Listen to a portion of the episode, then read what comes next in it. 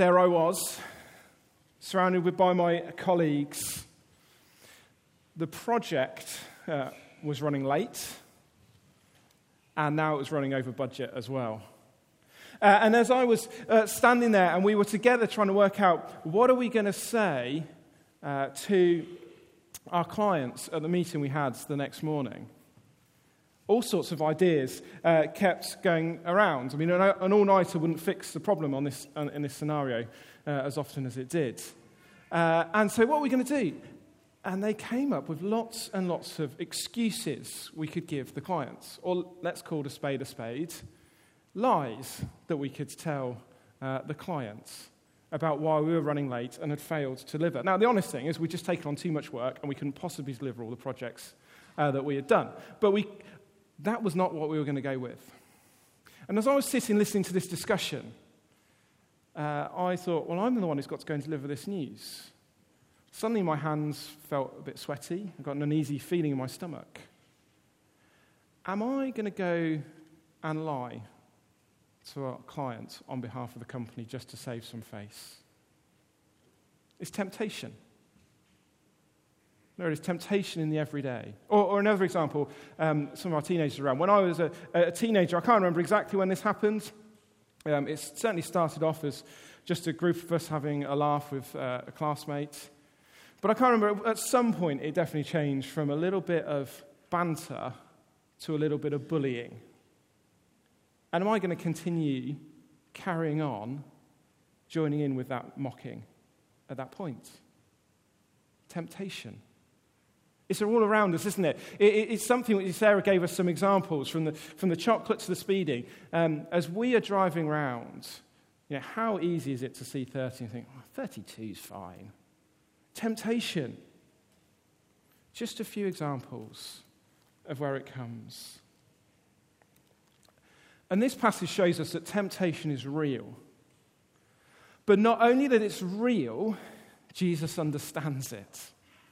Jesus sympathizes with us in our temptation. You know, we don't have a God who is completely distant from us. We have a God who is, li- who is like us in human form. He's experienced what we've experienced, He knows what it's like. Uh, and at the very least, this passage that we've just had uh, read to us shows us and proves to us Jesus' humanity. But I want to sh- say that it shows us more than just that he's human. It shows that he is the only faithful human. See, Matthew is writing uh, this gospel to show how Jesus fulfills all the Old Testament, even the, li- even the little bits. And so he's both reminding us of how uh, Jesus is better than anything else that's been before, but also how he's the, the type of, uh, of king that was promised. So we're going to think about those two things this morning. And firstly, Jesus succeeds where Israel failed. Now, to see this, we, it helps to spot a pattern uh, in the beginning of Matthew's Gospel that is also in the first half of Exodus. Now, both of these books, uh, as Steve was told us last week, Matthew focuses on God uh, with us. It's where he starts, where he ends. Uh, and that's the great climax of Exodus in chapter 40 God being with his people. And so there's this pattern that goes through. So if you remember back to Exodus uh, last term, um, it went a bit like this.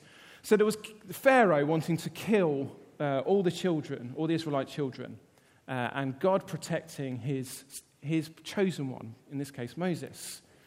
Uh, and then, after the terrible, terrifying 10 plagues, then the people of uh, Israel leave Egypt by crossing through the water of the Red Sea. You know, that great water parting as two pillars as they walk through on dry ground.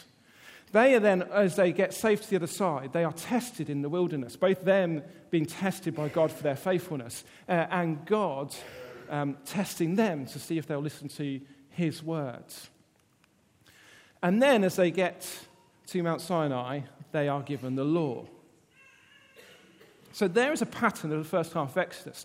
Now, uh, follow that through with the first bit of Matthew. So Matthew starts with the killing of children um, in Bethlehem, in this case. But God protects his chosen one, Jesus. Uh, then Jesus and his family go to Egypt, but then leave Egypt, as the prophecy would say. Then Jesus uh, begins his ministry by the baptism of water, going through the water. Then, as we've just read, he is tested in the wilderness. Instead of 40 years, 40 days. And then he'll go on to give the Sermon on the Mount. His, uh, his uh, retelling of the law, the extent and the fulfillment of law. There is the same pattern as we go through. And so, as we focus here on the testing in the wilderness, we're seeing how Israel in the wilderness, they gave in to their temptation. They grumbled, they complained, uh, they wanted at one point to return back to Egypt because they thought they'd be better off there. Even though God had rescued them from slavery, even though He'd shown them what sort of God He was, there they were complaining about Him. They failed, they were unfaithful. But Jesus, as we've just read, he didn't give in to the temptations. He faced those similar battles, but he succeeded. He remained faithful to his father. And although he was hungry, he didn't grumble. Although he was hungry, he didn't ask his father for food. He was faithful. Uh, and so let's think about Jesus' success. We'll need Matthew 4 open for this. It's page 967 if you've closed your Bibles or if you want to warm your fingers up um, for a few minutes flicking around. Um, See, Jesus' success isn't just that he's better than Israel, it shows the sort of king that he is. Um, as we said, Matthew has just um, uh, recorded the baptism. You can see it there in, in Matthew chapter 3 of Jesus. Uh, in verse 2, John the Baptist says, Repent, for the kingdom of heaven is near. And so, as we're reading through this gospel, for the first time. We've had God with us. We've had the kingdom of heaven near. The question in your mind has got to be uh, well, what sort of king is going to come that will bring heaven near? You know, Israel, many of the Israelites were expecting this kind of swashbuckling uh, savior who would remove those nasty uh, Romans and restore the glory of, uh, of Israel. You know, their great land back. A Messiah who'd be this kind of supernatural power that would lead them through. But, but straight after the words that are recorded, This is my son whom I love, with, ye, with him I am well pleased. Matthew shows us Jesus going into the wilderness. Not a sign of strength, but a sign of faithfulness. And look at verse 1 of chapter 4. This is no accident that Jesus is in the wilderness. He's led there by the Spirit to be tempted. Now, this isn't God being cruel. This is God um, allowing Jesus to learn obedience, as Hebrews calls it, to show who he is. just as Israel was supposed to learn obedience by being in the wilderness, Jesus shows what is there and what's at stake for him being obedient. Because there is something bigger than what the devil offers. The devil keeps coming. But Jesus has a bigger and better plan. See, Jesus' success um, is more than physical help. That's the first temptation in verses 2 to 4. Uh, have a look at it with me. Uh, verse 2 After fasting for 40 days and 40 nights, he was hungry. Yeah, I'm, I'm guessing you are. I mean, I'm hungry after 40 minutes. So 40 days and 40 nights. Uh, he was hungry. And so, verse 3 the tempter came to him and said, If you are the Son of God, tell these stones to become bread. Now, this must have been tempting. Jesus, Jesus was hungry 40 hot days, 40 cold nights in that bleak wilderness. Uh, as he looks around uh, through the pains of hunger, all he sees is, is sand uh, and a few hills. You know, there's no Curry Mile, there's no Aldi, there's not even a Tesco Express where you can just pop along to and get a bit of food. Uh, it's a lonely place. And don't we feel more hungry when we're alone? Let alone after 40 days and 40 nights. Uh, and of course, you know, there's some stones lying down there for him. He could have turned them into bread. You know, he feeds 5,000 people with just a few loaves um, later on. And it would satisfy his hunger. But that's not why he's there. He's there to remain obedient to his Father, not to the devil's schemes. So look at verse 4. Jesus answered, It is written, Man shall not live on bread alone, but on every word that comes from the mouth of God. As I say, Israel's hunger in the wilderness was supposed to teach them this dependence on God, uh, which they failed. But Jesus, can you see how he, he takes this truth and lives by it? Uh, and if you think about it, um, how many people in this world today are living by bread alone? They, they seem to be living, they seem to have everything that they want. But that's not where they're destined. And yet, how many people in this world are struggling to find bread to live on? But they have the Word of God and have a fuller life than any of the people who have plenty. Yes, we need that uh, physical uh, food to keep us going. But we can't just let the physical rule. We need the spiritual is more important. We need the physical for this world, but we need the spiritual to keep us going into eternity. And so Jesus could have come. Of course, he could have come and just provided for his own physical need or, or everyone's physical need. But that's not going to solve the biggest problem, is it? It's not going to solve the problem that lasts into eternity. There is something far more important. And so for us, it's important that we don't let the physical uh, mean that we miss out on the spiritual. The physical can't miss out on the spiritual. Don't let uh, those day-to-day needs, as important as they are, and we do need to deal with them, but don't let them affect us so much that we miss out the thing that we need to last us into eternity. So Jesus came for more than physical help. And he came, came for more than, uh, so he came for more than physical uh, help, more, for super, more than supernatural help. See, next the devil takes Jesus to Jerusalem and places him on the highest point uh, in the temple. And apparently, there's a huge height between the highest point of the temple and the bottom of the ravine that was below it. You know, this is, we're talking about a big uh, gap. Uh, and so the devil puts him there and says in verse 6 If you are the Son of God, throw yourself down. For it is written, He will command His angels concerning you, and they will lift up their hands so that you will not strike your foot against a stone. See, now the, the devil is coming and he's trying to use scripture to convince Jesus. Yeah, God isn't going to let his son die. Just throw yourself down, let the angels catch him, catch you. It's kind of, it kind of reminds me of uh, Superman swooping in whenever Lois Lane is falling off a building. You know, just always there when, you, when he's needed. But Jesus knows what's going on. See, this isn't the way that Psalm 91, which is the bit that the devil quotes, is supposed to be used. The dev- devil is manipulating the scriptures um, to entice Jesus to sin, just as he still does today. Psalm 91 is a promise uh, by God to help his people who suffer. But that must be balanced with these other pass- uh, passages that we see all around the Bible that Christians will suffer. Uh, and it's certainly uh, not a command to deliberately put yourself in harm's way to see if God will come and help you. That's what the devil's asking Jesus to do. And so Jesus responds, verse 7. Jesus answers him, It is also written, Do not put the Lord your God to the test.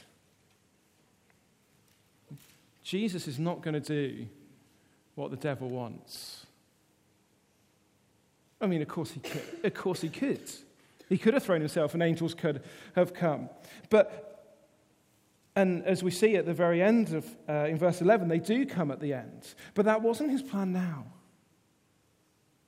He needed to go through and follow in complete unity with the Father the plan that they had arranged.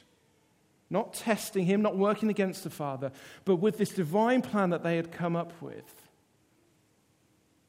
that must be completed. So it's not just supernatural help. Uh, and Jesus' success is more than just a conquering power. See, here's the final temptation uh, that we come to. The devil is showing Jesus the whole world. Now, most likely, this is some sort of supernatural uh, vision. And it's showing the world in all its splendor. And the devil says, You can have all this if you just worship me.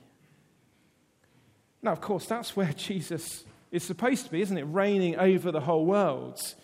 Uh, it's where he deserves to be. But in what the devil says, there's a huge problem. You see in verse 8, the devil shows the kingdoms in all their splendor. He's cleverly masking a problem. See, it's a bit like someone who goes to buy a car. Um, you're going to buy a car, and, and, you walk up to the car, and it's all lovely, shiny, and new, on the, uh, really shiny on the outside. You have a look at it, and it's like, oh, yeah, quite like that. It's got that nice sort of sporty look to it. You climb in, you turn the key ignition to start the engine, and it just splutters.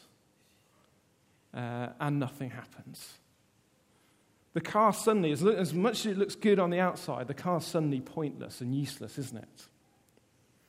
Uh, and this is what the devil is doing. He's showing the outward splendor of all the kingdoms of the world, but he's hiding the problem that's there under the bonnet the problem of sin. And so, if, he, if Jesus had come and reigned over the world in the way the devil is offering, it would become pointless because he wouldn't deal with the sin. Sure, he would be, uh, it would be easier than suffering on the cross. But even at the start of his ministry, Jesus knows that's the exact reason he's come, to, he's come for. It's the spiritual needs that his, the first temptation told us. It's the great plan that he has with his Father, as the second temptation showed us. It's to deal with sin. And so in verse 10, he finally tells the devil where to go. Jesus said to him, Away from me, Satan, for it is written, Worship the Lord your God and serve him alone. And so, for the third time as we go through, Jesus uses scripture uh, to fight off the devil, fight off that temptation. And actually, throughout, hasn't he? He's, he's done that. He hasn't used anything in his fight with temptation that we don't already have. He had the Spirit with him, he had Scripture. And as believers, we have both. So, as real as Satan is, and this passage tells us that he's real, and as real as our spiritual battle is, and it is real, we too have the Spirit and Scripture to fight off that temptation.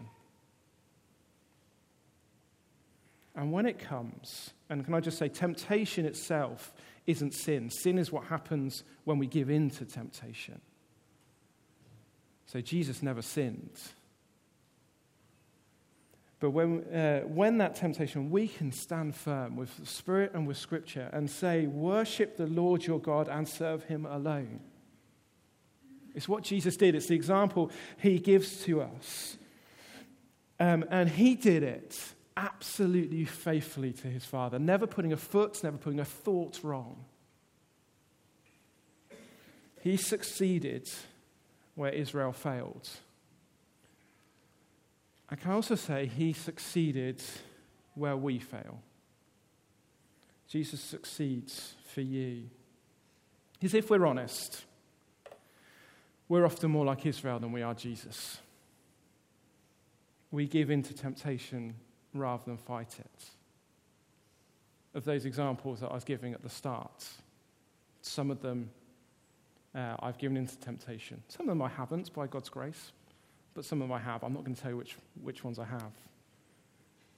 But I'm sure as we're sitting here, we can all think times where we've failed. We've, we've been tempted and we've just not, we've given up on the fight. But if you're feeling guilty about that, then look to Jesus. We fail, but that's precisely why he came. He came to deal with that sin, that, that greatest spiritual problem we could have.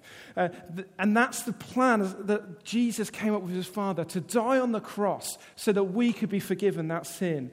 See, Jesus didn't just lead the perfect life so that he could show us who he is. He lived the perfect life so he could be the perfect Savior. Only a perfect sacrifice would do in this plan. And this perfect sacrifice not only means that at the cross do we get forgiveness, but we also get Jesus' righteousness given to us. His perfect record is now ours. So, all the times that he didn't give into temptation, all the times he perfectly followed God's uh, law, uh, all the times he was in unity with the Father, as we accept Jesus as our Lord and Savior, God looks at us. He doesn't see sin, he sees Jesus. And as one writer says, that means now that God regards us in the identical way he does Christ. The Father treats us in exactly the same way as he does his own eternal and beloved Son. Can you get your head around that? I know that I mess up. I know that I'm going to continue to mess up. But God looks at us and he sees Jesus that, that faithful, suffering servant. And it's what we're going to remember, isn't it, in a moment as we come around the Lord's table. Jesus went through that for us. He was faithful. And He's brought us to a place where we are faithful. And we will live into eternity being faithful because He is faithful for us. That's how God sees us now. Shall we pray?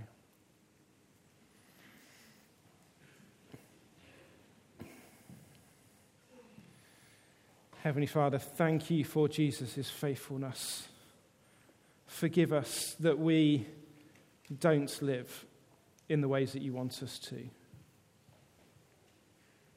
But Lord, thank you that because of his death and his resurrection, that forgiveness is ours, and that perfect record is ours.